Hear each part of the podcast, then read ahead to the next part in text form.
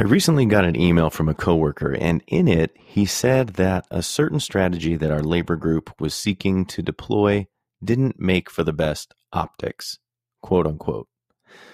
Honestly, the entire email sounded like something you hear in the report of a middle schooler who's looking at a thesaurus to make their report sound more elegant, but that particular phrase stuck out to me. So, in this episode, I'd like to go over why this phrase about optics irked me and what we can keep in mind so we can remain intact when it comes to keeping the trust of the public as well as the brothers and sisters we serve with.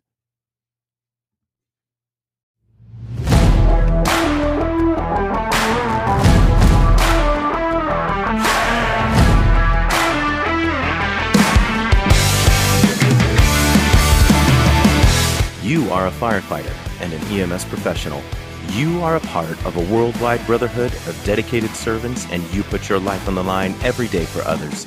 Because of that, you deserve better. We are often our own worst enemies, and it's time to own it. Let's work to improve and change the status quo. That change starts with us, right here, right now. In every situation we're faced with, as we see a need, we own it and we act. Be the ideal firefighter you would want on your crew. Be ignited. Hey everyone, my name is Ryan Rodriguez, and I'm the founder of Ignited and your host for the Ignited Firefighter Podcast. The Ignited movement is a brotherhood of firefighters who challenge the status quo through a forum dedicated to self improvement and accountability.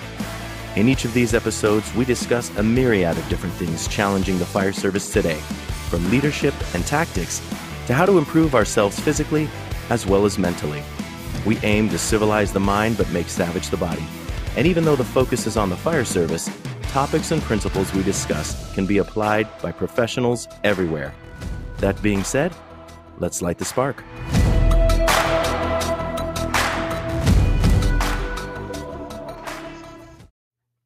Thinking about what I was going to tell you all this week, I kept coming back to that email that I received talking about focusing on optics and what looks good rather than focusing on principle and what's right.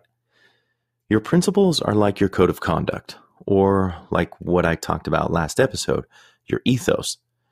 So this issue was kind of already on my radar. Side note, you know when your radar is is honed in on something, you start to see it everywhere. It's like your frequency is resonating with a specific issue or item, right?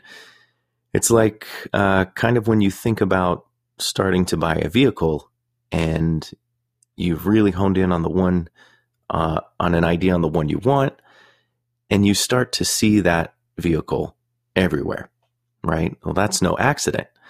Once your radars turn to a frequency you'll start to be able to more easily identify elements that involve that frequency. It's called your reticular activation system and it helps us to identify the things that we like and the things that we don't like and this is how we find our friends. This is how we find music and movies that we like.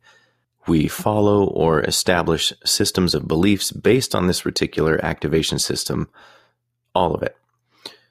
There's a lot to be said for frequency and being receptive, like an antenna, to ideas and thoughts that are out there. Uh, all of these ideas and thoughts ultimately lead us to our successes and some of our failures. I could go on about that all day. Uh, the reticular activation system works in positive ways as well as negative ways. So it's a two sided coin there. But I digress. Anyway, a principle is a rule or code of conduct that you live by. And when you focus on optics or image for the sake of image, you're ignoring what makes you who you are as an individual and as an organization. So basically, you're lying to the people that you're serving and the people that you're serving with. If you focus only on optics and not on principle, you have to continually play the game. But if you're focused on your principles, the optics will take care of themselves for the better because you'll be operating under the truth. I can't help but think of the uh, the physical manifestation that comes to my mind in regards to this is the uh, the overly swollen guy at the gym who's obviously using, and I'm going to use air quotes here, supplements to get huge, right? He's the manifestation of putting optics over principles. And it's a perfect analogy as to why this is not the way we should be operating. And let me tell you why. He wants people to look at him. He's a false representation, and he's dangerous to himself and others. Now, let me break down each of these things and tell you why they may make for great optics, but they don't hold up under pressure. Number one, he wants people to look at him. It's all about the show and no substance. This is what being ego driven looks like. There are a lot of people in massive amounts of financial debt right now because they're operating in the same manner. They've gone into debt to protect an image, and the same could be said for those who would sacrifice their principles for the sake of looking good, figuratively speaking. Now, please don't think that I'm an extremist here. I'm not judging people who work hard to look good or, or even people who want other people to look at them. That's not the issue here. My judgment of character is reserved for those who would take the superficial fast track rather than putting in the hard work and building a true foundation, actually building true character based on principles. That's the issue that I have with that. Number two, he's a false representation. He's putting out an image that isn't consistent with the truth. This is basically reemphasizing what I just talked about. However, this element is more focused on the part where people are lying to the people that they serve and the people that they serve with. This decimates trust among the ranks, as well as, when discovered, the trust among the community. I've witnessed a guy who was a sexual deviant. I witnessed him climb the ranks of an organization even though everyone knew who he was from the start. His behavior was continually ignored because there was an image that his friends in higher places were trying to project, even though it wasn't real. Well, guess what happened? He was promoted to a leadership position, and while in that position, he continued his inappropriate ways to the point where it couldn't be ignored any longer. It became a huge financial and legal liability, not to mention ethical liability, right? Several incidents later, there was just too much liability stacked up on him, and he was asked to leave. And I'm still in shock after the mountains of liability that he stacked up that he wasn't let go sooner, like fired. And not only was he not fired after this significant finding of misconduct, he was asked to leave. Unreal, right? Anyway, you gotta like try super hard to get fired, I guess. Anyway, the false representation caught up with him and left a black eye on the organization. When what you're putting out there isn't consistent with the truth, things are going to catch up to you. And the truth is crucial when it comes to dealing with each other, making sure we're taking care of each other on fire scenes, on EMS scenes, uh, and just in general around the station. But also, that trust is key with the public, right? Number three, he's a danger to himself and others. His body will fail him sooner or later. It's just a matter of time. The integrity of the false system that's being built will crumble. Just like the bodybuilder who puts too much strain on his heart without any thought of heart health, then dies of a heart attack at 45, a system built on a shoddy foundation won't be able to hold up for long. And it makes me think of the pounds of muscle that guys will put on and then rip their tendons right off their bones because their tendons can't handle the strain. The muscle's grown too fast without allowing those tendons to keep up in time. And this is what happens when things grow at an unproportionate rate. It sets the tone for injury. It's dangerous. And I'm talking about literal injury and figurative injury.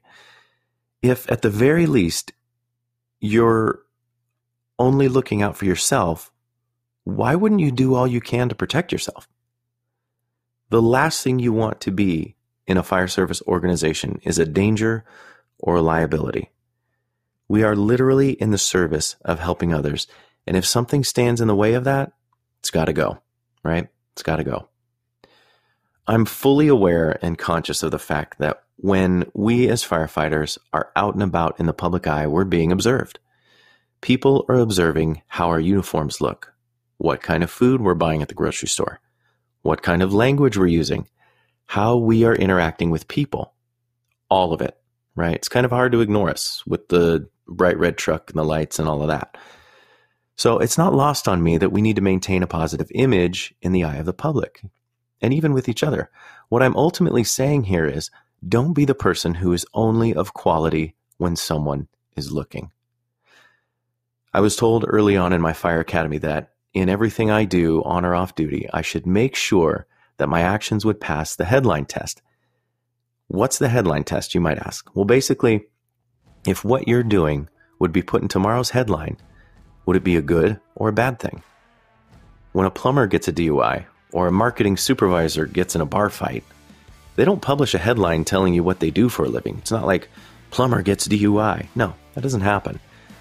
But you bet for damn sure they will do that if you're a firefighter. If you haven't learned by now, the news is selling outrage. A ton of it. And if you aren't outraged by what they're selling you, then you aren't controllable. And I could talk about that all day long as well. But basically, I want you to keep in mind that if you're continually operating on a basis of principles, then you don't have to worry about not passing the headline test because you'll be operating in a manner that won't purvey outrage and therefore put you and your organization in a bad light. When you're operating under a basis of principles, the optics will take care of themselves. It all comes down to the question we have to ask ourselves Am I operating under my defined principles, or am I doing what simply looks good? What are your thoughts on operating under a set of principles rather than making sure you simply look good? Contribute to the conversation by clicking the link in the show notes or visit facebook.com slash groups slash ignited firefighter podcast community. Here you can connect with me and firefighters from all over the world. You can gain some perspective and some new insights on what's going on in the firefighting world. We can get some support by brothers and sisters who are actually caring about maintaining and fostering the brotherhood that the fire service should be. You can also find me on Instagram and Twitter at IgnitedFF engage with me and the rest of us in the group. This is a perfect way to share and obtain new ways to arm yourself with some strategies so you can stand firm in your principles. Thanks again for listening, and until next time, if you see a need, own it and take action. Be the ideal firefighter you would want on your crew. Be ignited.